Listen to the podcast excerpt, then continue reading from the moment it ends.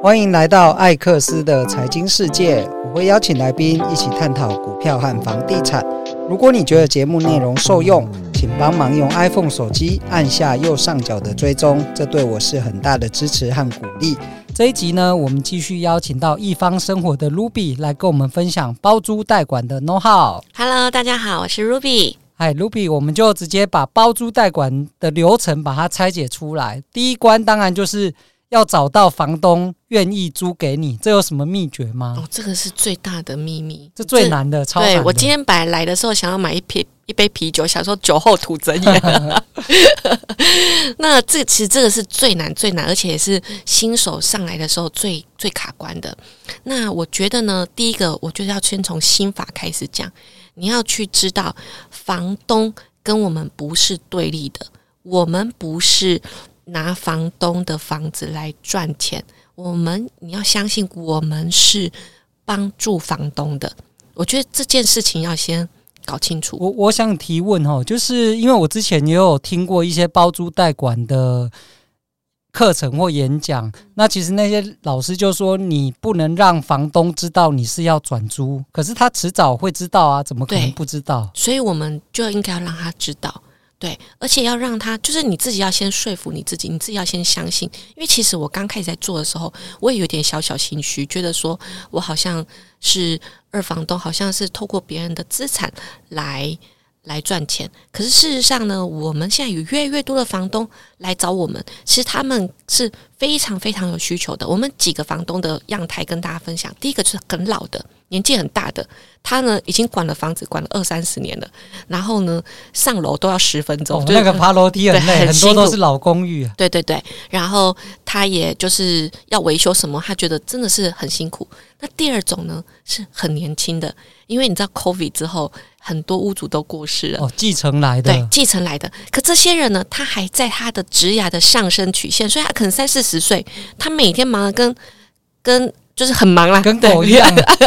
不好意思讲出来，他很忙，而且呢，他在开会的过程当中，房客打电话给他，我要房东，我而且房客会一直催，一直催，对，因为他觉得不舒服，他觉得住不舒服，所以他觉得说，哦，天哪，我这个房子对我来讲是一种累赘，我我我真的不想要去处理这些。那第三种是住很远的，有的人房东呢，他们很多是住国外，然后呢，一直都是委托，嗯、呃。姐姐妹妹什么什么亲戚楼下隔壁，可是一委托十年了，你觉得这好意思吗？不好意思，所以他觉得说啊，干脆找一个专业管的，找专业的来处理啦。对，然后而且他每个月都要给我租金，这保证的嘛，然后这些公司又有什么加入工会，又有保证金在工会里面，安心，所以很远的。那第四个很好笑，大家都没有想过，就是刚买房的。为什么为什么刚买房的？因为大家想象一下，我不知道艾克斯肯比较有钱，像我每次买房心里就一阵空虚，就穷的只剩下那间房子，然后户头里面都几乎归零，因为每一次买房的时候就是要付很多头期款，所以你那时候你买房的那个前面，你都会当下都会觉得说我想要自住，然后我想要装修装得漂漂亮亮可以住进去。可是你每一次买房的时候，大部分 百分之八十 的人都没有留装潢款，他就是觉得，因为就是买房价真的很高啊，你自己看的，你会觉得说通风采光什么这些都是很重要的，所以你就买了一个很好的房子，但是你真的没有钱再去装潢，也没有钱再去整理。尤其现在那个装潢都是两百万起跳，我还遇到那个设计师跟我说，一坪没有八万他不做。当然啦、啊，那你这样三十几坪、三十坪就两百万起跳了、啊。对啊，所以你怎么可能会有那些装潢款？所以他们很多现在的屋主，有没有新兴的屋主，他会说我先租给你五年，很聪明啊，这样、哦、你也接嘛。对，然后我我我给他用的漂漂亮亮，他就住我的漂漂亮亮的，蛮好的啊、欸，是不是？所以呢，这种房这种屋主现在非常多，就是最近这种屋主非常多，所以这四种屋主呢，他其实是非常需要你的帮助，因为他没办法管，或是他管不了，或是他真的需要你跟他一起投资他的房子。所以你的心态如果是正确，你去的时候你是来帮助屋主的一个顾问，而不是偷偷摸摸的一个什么二房东。我觉得这个心态是最重要的。对，因为我觉得还是直直球对决，把自己的价值讲清楚了，不然真的你心虚，而且你实际上又不是在做什么坏事、对啊、那你为什么要假装不是要出租，而且我觉得现在观念大家也都在改变嘛。没错，而且因为现在政府其实、呃、政府他号称说他自己已经掌握了六成的出租市场，因为现在很多租补助啊，所以现在的租市场其实越来越透明，所以其实在现在呢，有越来越多的屋主他是可以认同合法缴税的。大家现在都会觉得说，我就给一个专业的管，那我就跟专业的，然后我就合法，我每天都睡得安安心心，我不用担心说啊，我的租客今天会不会来去帮我报租补助，我会不会下个月就被人家查税，一查查五年。所以第一个，这个这个我觉得开发技巧，嗯、呃，什么技巧都没有用，第一个就是你心态要正。嗯，那你有什么是其他人没有的吗？其他人没有的，嗯，第二个就是还有一个心态，我觉得也是很重要。因为呢，很多老师或是很多教你怎么开发的人，其实他都会希望你可以得到更好的条件，对不对？例如说，起租期可不可以谈两个月、三个月、四个月？租金可不可以怎么样啊？房东，你可不可以帮我换冷气？或是房东，这个隔音窗你可以帮我换吗？就是会去想要房东帮你多做一点。可是你换位思考的话，房东真正喜欢的租客是什么？就是呃大气，你知道吗？就啊，这个这冷气蛮久了，我能换吗？我可以自己付钱。然后房屋主就觉得你可以，对。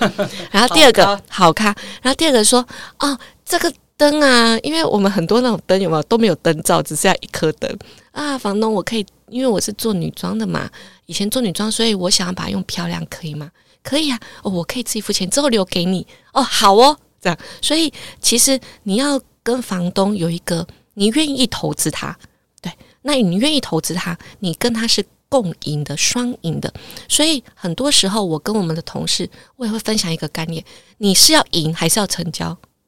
你要赢，你你多了一个月的免租期，好，那就是成本少了三万块。可是事实上你跟房东嗯、呃、完成了这个五年的租期，其实随便都有好几十万，你你是有获利的嘛。那你为了这三万块让房东不相信你，房东当然希望他他有这个资产，他当然希望找到一个好咖，或是嗯、呃、好谈，或是嗯、呃、有 commitment 有有责任感的一个租客。所以我觉得第一就是可能我自己也创业了蛮久，所以看起来就是呃，就是蛮蛮好相处的。你是经营者的心态，对对对，蛮正面积极的。对对对对对，所以我不会想要去呃把所有好的条件全部都放在自己身上，我反而希望我跟房东长长久久，而且如果大家合作的愉快，可能第六年甚至到十年的合作都有可能、啊、没错，我觉得我们有有同行统计啦，大概有八成的大那个屋主会持续的续续约，嗯，哇，那这比例蛮高的，而且关系好、合作开心，这可能说不定到九成以上。对，因为其实要做长久，后面才会真正的获利才会出来。没错，所以我觉得这个反而是最重要。我觉得开发，呃，什么什么小技巧，那个那个都是可以你在这过程当中慢慢去学习，但是心态我觉得反而是最重要的。好，那第二关呢，就是在装潢的部分，有没有什么小秘诀要分享的？嗯、小秘诀哦，嗯 呃,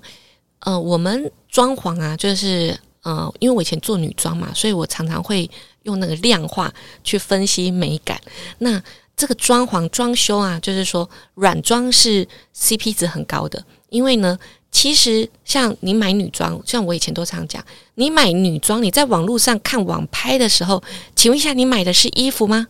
不是，你卖的也不是衣服，你卖的是想要变美的心。你你幻想你自己就是那个 model， 在巴黎的街上，在那个埃菲尔铁塔前面，然后穿得很漂亮。你喜欢的是这个可能会变漂亮的这个心情。那跟我们一样，我们呢？租的房间本身，除了这房间本身，软装是让他觉得他可以拥有，他值得拥有更好的生活的一个呃加分，让他更实现、更更具体化出来。所以我觉得，呃，很多屋主他就是。呃，以前我们最常的那种分割套房就是什么，有三宝放进去就要出租了，就是什么床、衣柜、书桌、冰箱、电视放进去啊，得被来拍照啊，对。可是呢，你如果把一些呃把一些软装布置好一点，挂一个画，呃，做一些灯光的设计，那这样子其实它的这个价值是会有很大的提升。那软装呢，第一步要做什么？我们都要先做抓大。抓大是什么？就是面积大。面积大是什么？例如说地板，你知道地板每次坐上去，你就觉得这间房可以住，因为很多女生都很讨厌那种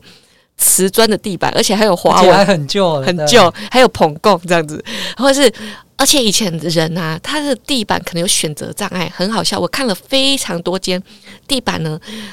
呃，主卧室蓝色，女儿房粉红色，小孩房绿色，就是瓷砖这样子，或是以前会做那种大理石拼花，就是那个花纹很乱，你知道吗？就回到家里就会觉得哦，好像走迷宫这样子。那地板铺了塑胶地板之后，就会很漂亮，你会觉得哇，这整个质感提升。我都说这个地板是我们的这个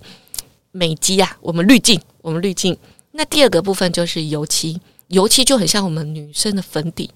对你，你你长得不用好看没关系，但是你皮肤好气质就好，对吧？所以你把这个。这个粉底有没有把它做好？所以油漆呢，你不要选那种很烂的油漆，不要选那种最便宜的油漆师傅，你要找比较品质油漆师傅，他帮你批完，然后再上完，你整个房间看起来就会很有质感。所以第一个地板油漆，那还有什么是大呢？例如说窗帘，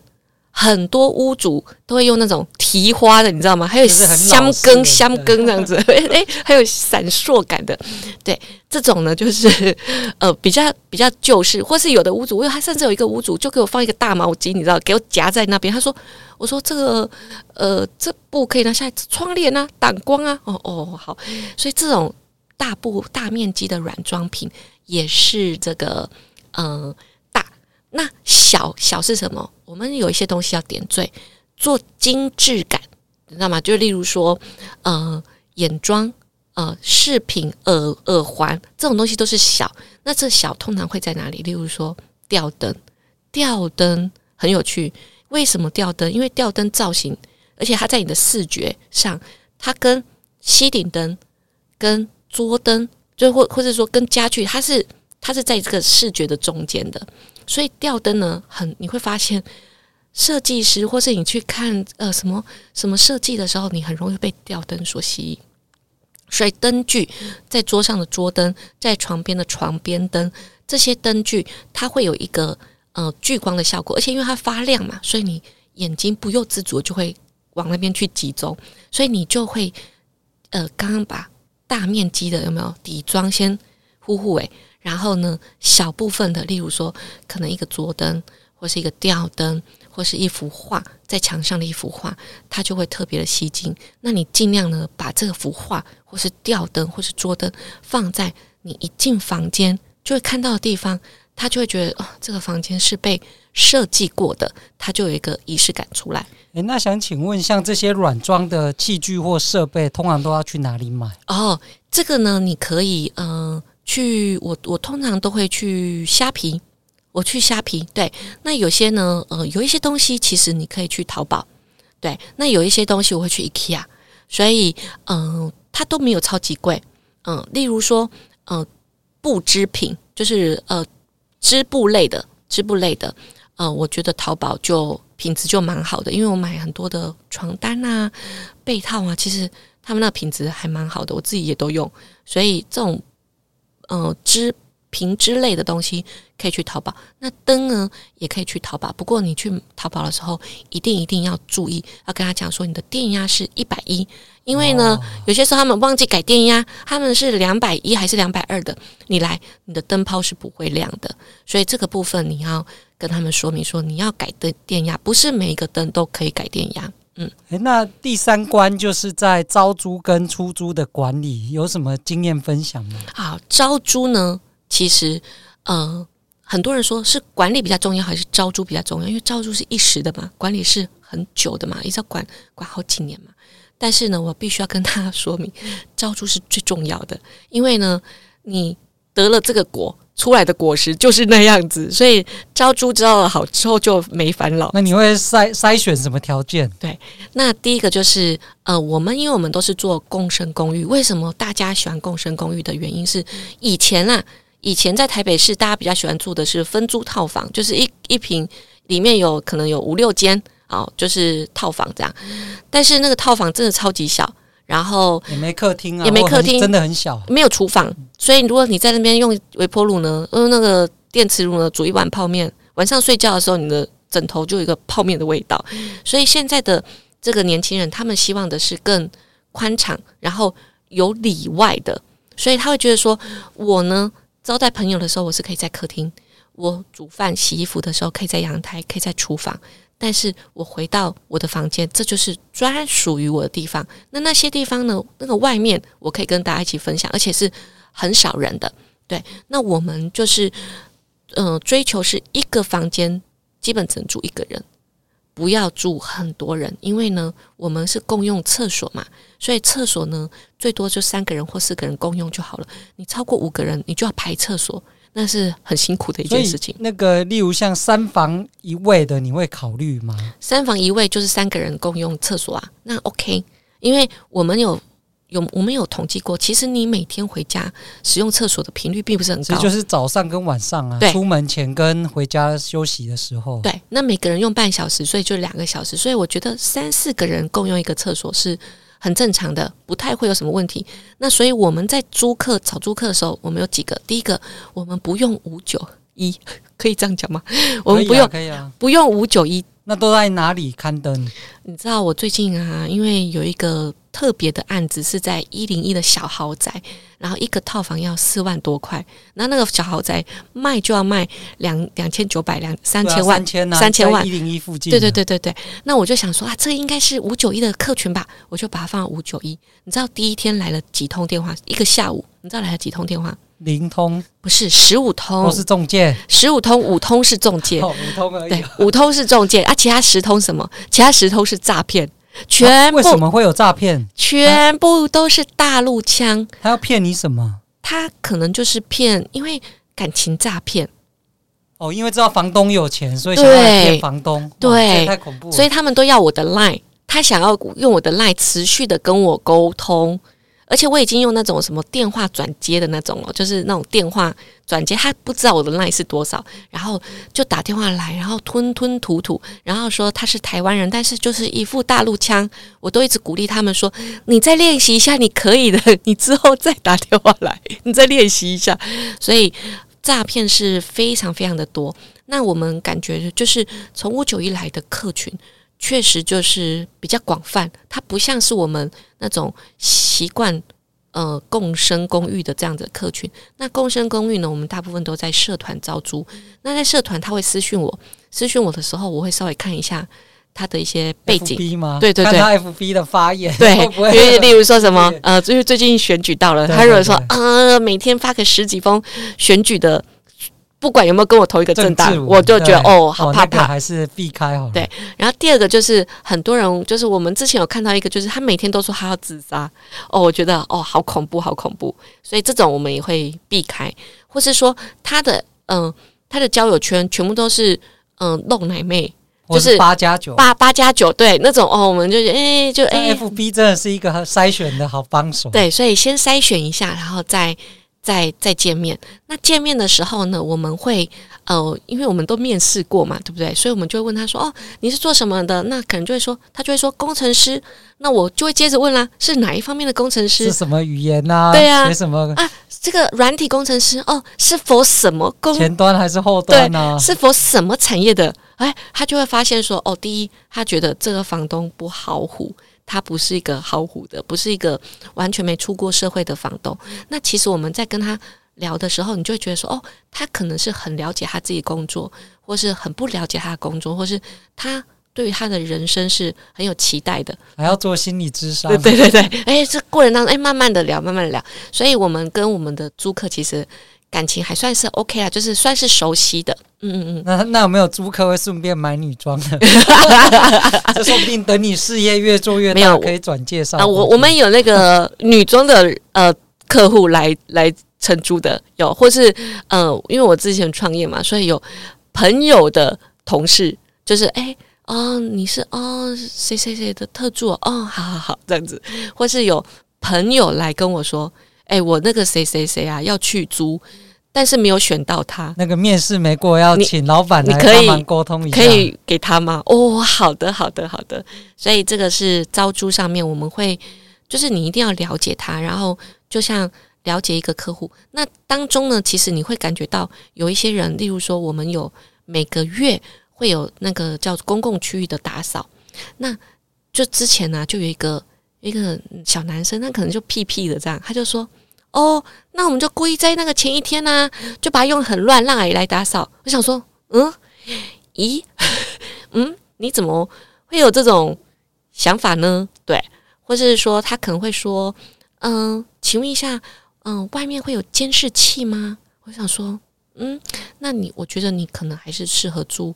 呃，独立套房，因为你就是没有没有没有没有没有准备好要跟其他人一起生活嘛，所以会有这种，或是说，那如果我都不煮饭，那有人一直煮饭，那我们瓦斯还要平分吗？我想说，其实瓦斯费一个月就可能是个一百块之类的，那如果你也觉得这样不太公平，那可能。就很难，就是我我们很难，所以我们做这工程公寓，其实我们要找到的是，嗯、呃，他是喜欢跟人相处，然后他相对不爱计较，然后呃，大家可以互相帮忙的这样子的一个租客。那你们有提供租客什么样的服务？哦，我们提供就是因为你知道我们租客都很娇贵啊，大家就算垃圾车就停在楼下也不会下去的，所以呢，我们最基本就是会有垃圾代收，就是我们会请人家去。帮忙他们就是收垃圾，所以他们放不用拿出去，只要放在客厅就好吗？放在客厅或是放在门口，那我们会很早去赶快把它收走，这第一个。那第二个就是我们会有那个，因为其实都是为了让他们住得更好，或是减少他们的纷争，所以我们一个月会请阿姨去打扫一次公共空间，因为有些时候你你也不知道这滴油是谁喷的，你知道吗？或者是这个微波炉里面有没有什么脏脏的东西，你也不知道是谁用的，所以呢。不用担心，当你觉得有一点脏的时候，再忍耐一个礼拜，呀，阿姨就要来了。所以阿姨会去帮忙他们打扫公共空间跟公用的厕所，然后让他们。然后我们公司比较特别，因为我们就是预防预防型的，所以呢，例如说这个可能也是我们公司特别会有的，因为量体大的话才会有这种意识。例如说三月的时候，你就要跟所有的租客说，请把冷气打开，然后用到最冷，嗯。然后你就会发现，就是会有几台冷气就会坏掉，对，这时候赶快去修，因为到了四月、五月的时候，冷气师傅就没有空了。旺季来的时候就来不及了。对，或是他可能刚开始开的时候，他才觉得，因为他那天就很需要了，他在开的时候，他才发现我冷气好臭，或是我冷气有什么问题。那这时候你再去帮忙，其实就有一点，有点那个。就是缓不济急，然后又要受制于师傅的时间。那例如说，我们会半年清理一次冰箱，就会固定的把冰箱的东西拿出来，就跟他们讲说，我们要清理冰箱了，大家先把东西全部拿出来，然后先标好，然后先固定好放在哪一层，然后我们会去清理冰箱。然后三个月会清理一次洗衣机，所以很多时候因为洗衣机没用或者怎么样，就会长长海带啊这样子，这些东西其实就是呃我们是固定要去去做的。然后让那个可能三月还有十月我们会清滤网，就是这种东西我们是有一个 pattern， 然后会去固定的去做。那你固定的去做，你你衍生出来的问题就会比较比较少。对啊，除了给租客更好的服务、生活品质之外，你也可以趁机进去看一下他们有没有乱搞啊。也也还好，因为还好对，因为还有就是说，因为我们的公共空间是我们借租客使用的。所以呢，其实我们自己蛮自豪，大部分的空间，呃，我们去的时候都跟我们招租的时候，就是只有多一点点的那些烟火味，就是生活的痕迹。但是大部分大家都是非常守规矩。如果说一个租客，很多租客会这样哦，我、哦、东西很多，哇，这空间好大哦，我可以把我的脚踏车放在这里吗？嗯，啊，我有一个大柜子哦，我可以放在这边嘛，然后可以给大家使用。嗯，这种就是我们会觉得哦，可能没有那么适合。OK， 谢谢 Ruby 今天分享了从开发到装潢、软装到招租的一些经营的小秘诀，那也可以从中看出 Ruby 是真的是创业十几年的的创业家、哦、所以很多事情都是预防胜于治疗，然后用制度来筛选或者是来管理，那大家合作起来就都会开开心心的。好，那就今天就到这边咯，再再次感谢 Ruby 的分享，谢谢大家，谢谢，拜拜拜。